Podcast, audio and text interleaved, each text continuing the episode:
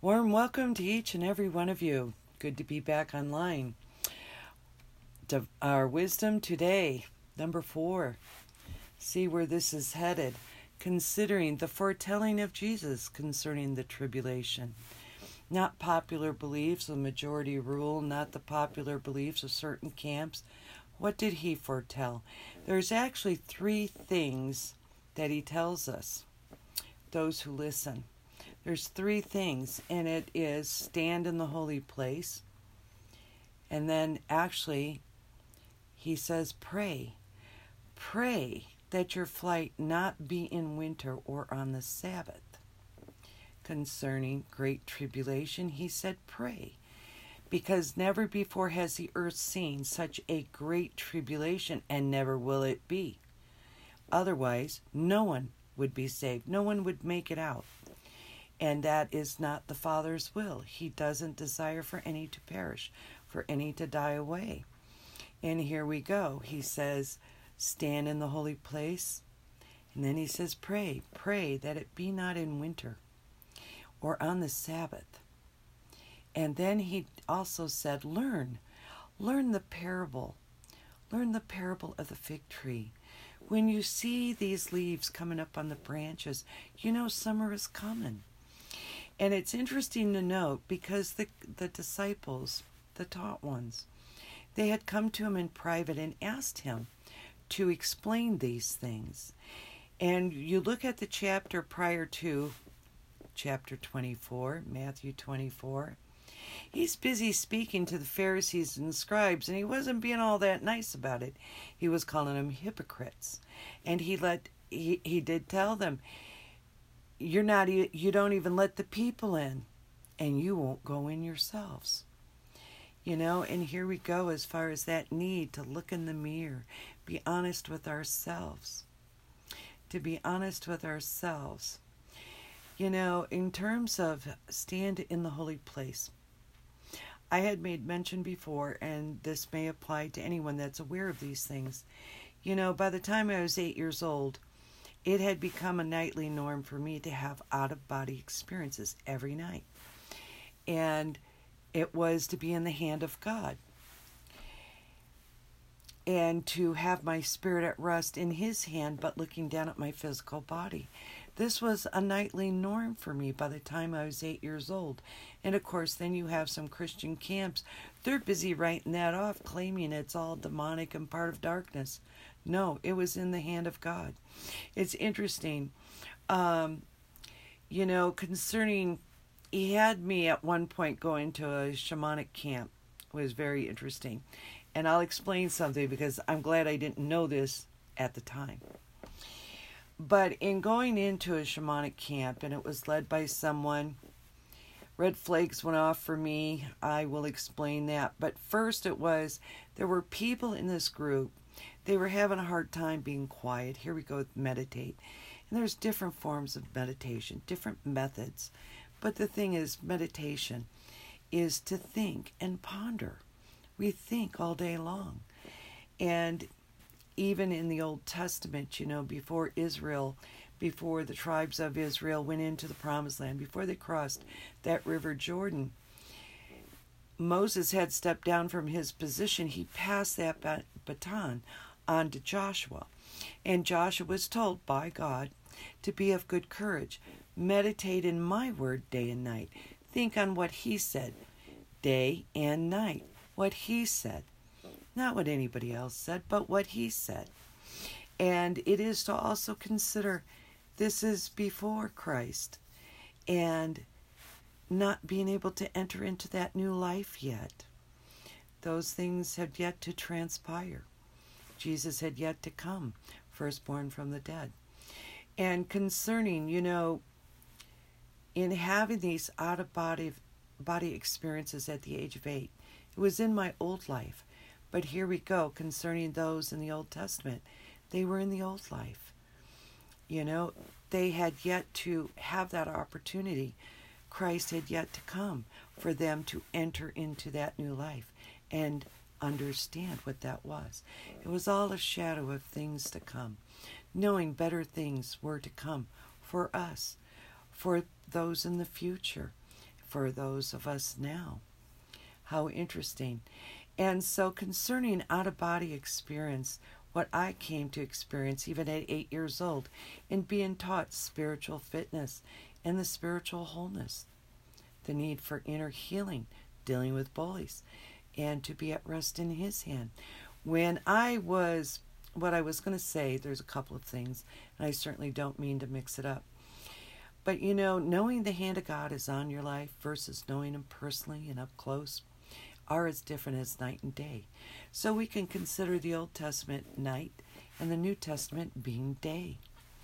And those in the night were waiting for this time. It had yet to come, being during their days. And so, concerning, um, I'm sorry, there's a, there's something else he would have me bring up. I don't want to be off track, and he was letting me know I missed something. You know, in seeking his presence, I was trying to find his presence. And one thing, you know, having learned that at a young age and knowing the hand of God was on my life, but I'd yet to know him personally and up close. Those things were still ahead. And so, in seeking him, then I dabbled into white magic and I made mention there were things, things I learned there, things he would bring to my attention again later in life. And at that time, it was to learn how to travel in the spirit. And, you know, there's different camps, they teach different things meditation, travel in the spirit. But again, I was in this one shaman, shamanic camp after being in the new life. There were some people not knowing how to meditate, not knowing how to be still within their spirit. And so I spoke up and encouraged them to rest in the hand of God. And it was interesting because the leader of this group, she immediately said, No, that's not allowed. You don't mention the hand of God, you don't mention God. That was a red flag. When you can't even mention the hand of God and to base it, you know, to base it in His hand, the form of meditation, and these people were struggling. They, they were um, they didn't know how to be still within their spirit to be able to do this. I also made mention of yoga. You know, it's in Matthew 24, and this is very interesting. In Matthew 24, it does say, um, Where the eagles are gathered, there will the carcass be. And it was interesting because another translation says vultures. And we know the saying when someone dies, the vultures come out. And so I was thinking, even in terms of eagles, it's often referred to as uh, prophets, being able to see at a distance. And yet it did make sense that where the eagles are gathered, there would be the carcass, the dead bodies, and then vultures. And the Lord did very clearly tell me to look up the word eagles in the concordance. And I got to tell you, it surprised me the word he used there is an unusual word. It doesn't even refer to an animal. And actually it re, it it's referring to absolute nothingness. I had made mention of yoga and yogi and yoga, religion versus method. There was a yogi leader that came to the United States in 1970. He became quite famous among meditation camps and whatever, but he taught he taught transcendental meditation in bringing your mind into absolute nothingness, to enter into absolute nothingness. And which is interesting because Jesus specifically said this unusual word, which means absolute nothing. Absolute nothingness. And where there is absolute nothingness, there are there is the carcass. There are the dead. Something to keep in mind. Here we go. Those in the those in the old versus those in the new. Those in, at night versus those in the day. The old and new life. And again, you know, um, knowing the hand of God is on your life versus knowing Him personally and up close are as different as night and day. And so to consider those in the Old Testament, people recorded in the Old Testament, these were in the old life. They had yet to come into the daytime. They'd yet to come into the new covenant. And so there's a series of events, phases of tribulation that he does refer to. And again, pray that your flight be not in the winter or on the Sabbath. He did say um, concerning, you know, the abomination of desolation as spoken of by Daniel the prophet. Again, Daniel wasn't even in the new life, but he was standing in the holy place, quiet within his spirit, and making that connection. The spiritual. And again, Jesus well said, Father, God is a spirit looking for those who will worship, who will embrace, who will hug onto, cleave to him in spirit and truth. Daniel was referred to as a prophet, but he wasn't in new life. But the hand of God was on his life. Things to consider. You know, concerning even learning the parable of the fig tree, um, he was speaking to the people in Israel and Jerusalem. I mean, the disciples had come to him and asked him, "When will your uh, will when will be your return? When will you come again? Uh, what about the building of Jerusalem, the temple, the tabernacle?" You know, and so he was speaking to them in private after rebuking, reproving the hypocrites, the Pharisees and the scribes, the religious surface thinking, the natural minded, you know, considering the spiritual things of God as foolish. And so, even concerning the fig tree, you know, here we go, being careful not to throw away common sense, the need to apply wisdom today. You know, um, you plant a seed, you don't get a full grown plant the next day. Or for the end, by the end of that day, for that matter, again with the need to not throw away the common sense. It unfortunately is taught in some camps that once you are born again, once you enter that new life, all of a sudden you're just this full grown tree of righteousness. Doesn't work that way. And maturity is a process, as is the tribulation, as he referred to. And concerning, you know, the great tribulation. He said it the earth has never seen anything like that before and never will. You know, to be in agreement in prayer that it be not in winter or on the Sabbath, or it would be a horrible tribulation. No one would survive. No one would make it out. And he very clearly said, any those who make it to the end, they will they will be delivered. They will be saved. You know, and he did say concerning uh, the days would be shortened. I'm going going by the Spirit and what I remember in the Scripture. I'm not reading, but he did say uh, the days would be shortened for the elect's sake. And here we go, the elect, the chosen, his champions. I know it as he something had happened years ago, and I thought of the scripture concerning gathering the elect, and he said, gathering my champions. So he's referring to his champions. And there's things to consider, even um, what comes to mind. There's someone here, and there's actually more than one person, um, but it was specific things he was showing me and releasing perfect prayers by the Holy Spirit for you. Um, thinking you'll be left behind.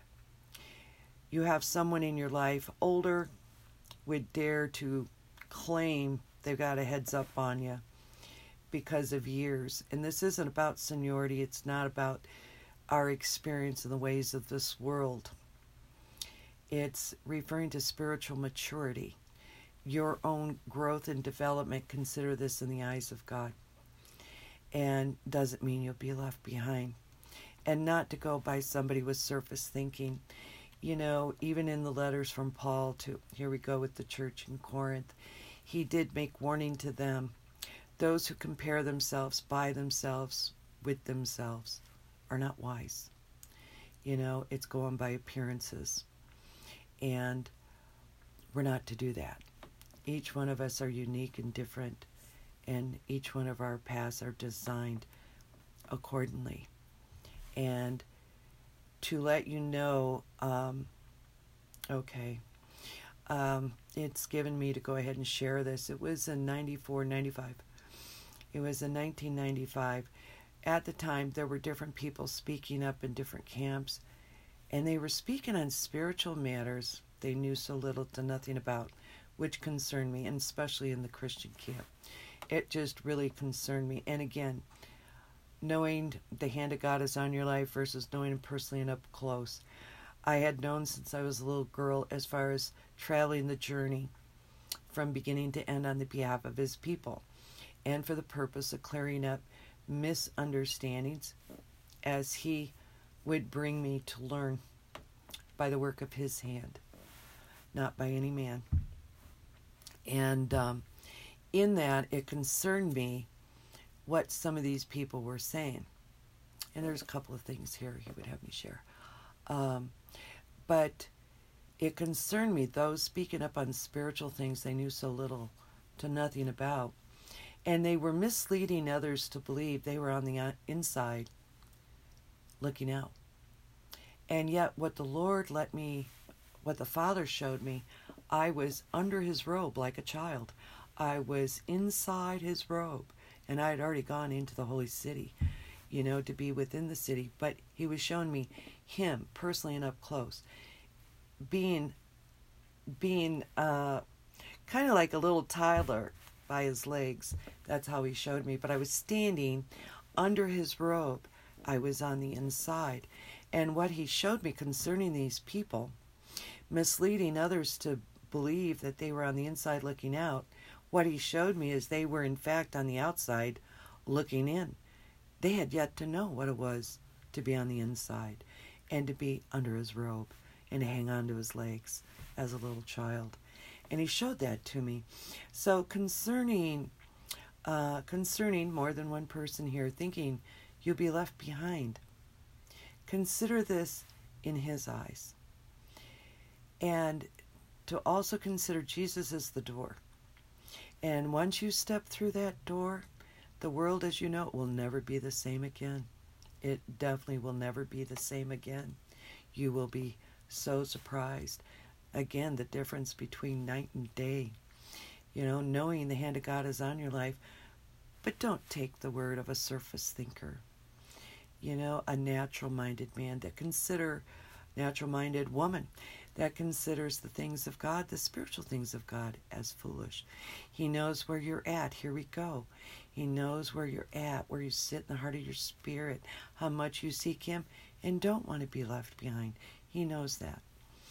And actually, there was something I misquoted uh, a few streams back. I do want to stand corrected on this for sure, because I'd made the comment as far as seeking His voice, and it was the need to seek Him in diligently listening to his voice.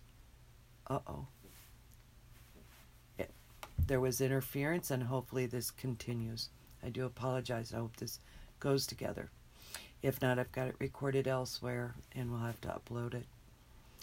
Um, a distraction. that wasn't good. So, anyway, um, to consider it in his eyes, where you're at you know, um, He knows what you're seeking. To be to seek His presence, to be in His holy place. Again, it's in spirit and truth. And Jesus also did say, um, "No one comes to the Father except through Him." And again, He's the door. Once you come passing through that door, your world will never be the same again. And again, He had me interceding, praying in the Spirit for you. And again, there's more than one person. Um, and he would have me relay that. Interestingly enough, he would have me bring up apparently there's somebody else that's listening, but for the purpose of personal gain, think they're going to get an edge on what God is doing and what He's saying today. And it's with well forewarning. God's not mocked. He, he knows what's going on. Doesn't mean you'll be able to perceive it with clarity of understanding natural minded man, and even to know the spiritual things. We're taught wisdom by the Holy Spirit, the very Holy Spirit of the Father, and He's so not mocked. And with that, oh, he would have me share something else.